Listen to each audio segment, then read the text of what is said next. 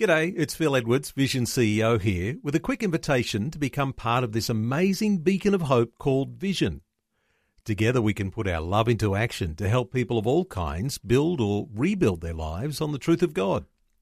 Please consider the part you can play during our upcoming Visionathon appeal, remembering that it's your support that makes Vision possible, including this podcast. Audio on demand from Vision Christian Media. Exploring faith and the future. Neil Johnson and Bible teacher Dr. Camille Magdali. If you've been in church life for a long time, you'll appreciate the processes that you go through in church. But what does that say about our own heartbeat? Are we a people of a low-level faith, or are we a people of great conviction, a high-level faith? Camille, as we look at our own backyard, what are Australian Christians typically like? That's a million-dollar question, Neil. What are Australian Christians like? They come in different forms, and I'm not in any way giving you an exhaustive list. There are those who have come to a living faith in Jesus Christ, born again of the Spirit, geared on the Word of God. In fact, the Word of God is more important to them than food, and the Holy Spirit's rivers of living water more important to them than drink. There are those who, for lack of a better term, are cultural or nominal Christians.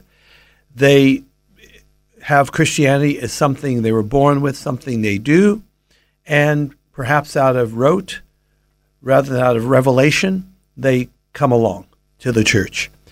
There could be another category, and can I just hasten to add in, only God knows the heart.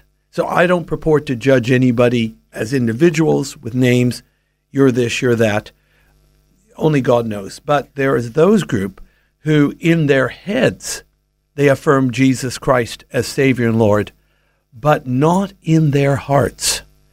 And to me, that is rather crucial because Christ needs to be in the heart and not just in the head. With only the head, you may be in dangerous ground, but in the heart, you're on your way. Camille, you've got the American accent, but you're 27 years an Aussie. You travel the world. You're speaking to all sorts of cultures. You've seen firsthand those cultures where persecution is a huge issue.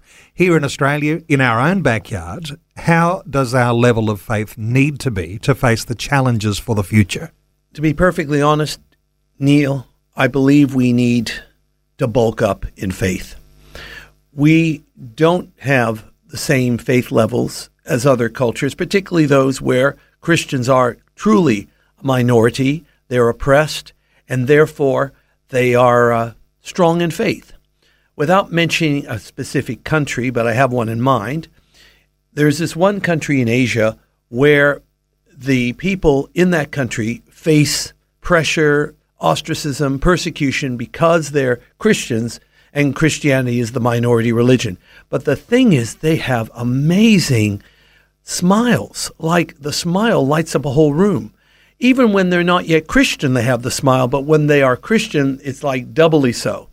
Strangely enough, but the same group of people, when they migrate to Australia, and they go to churches even, they have long faces, you can't see their teeth at all, with smiles or otherwise, and it's like the burden of the world is on their shoulders, which is so paradoxical because in their home country, they face not just persecution, but corruption, economic challenges, and also natural disasters and you name it, but they're happy. Whereas they're here with prosperity and peace, affluence and like, and long faces and religious spirits. Figure that one out, Neil. So how do we rekindle what needs to be something of a high-level faith, one that is effective in our communities? It begins with Christ being invited into the heart and then feeding that born-again heart with both the Word, the Holy Spirit, and Christian fellowship. That's the beginning of the new life in Christ.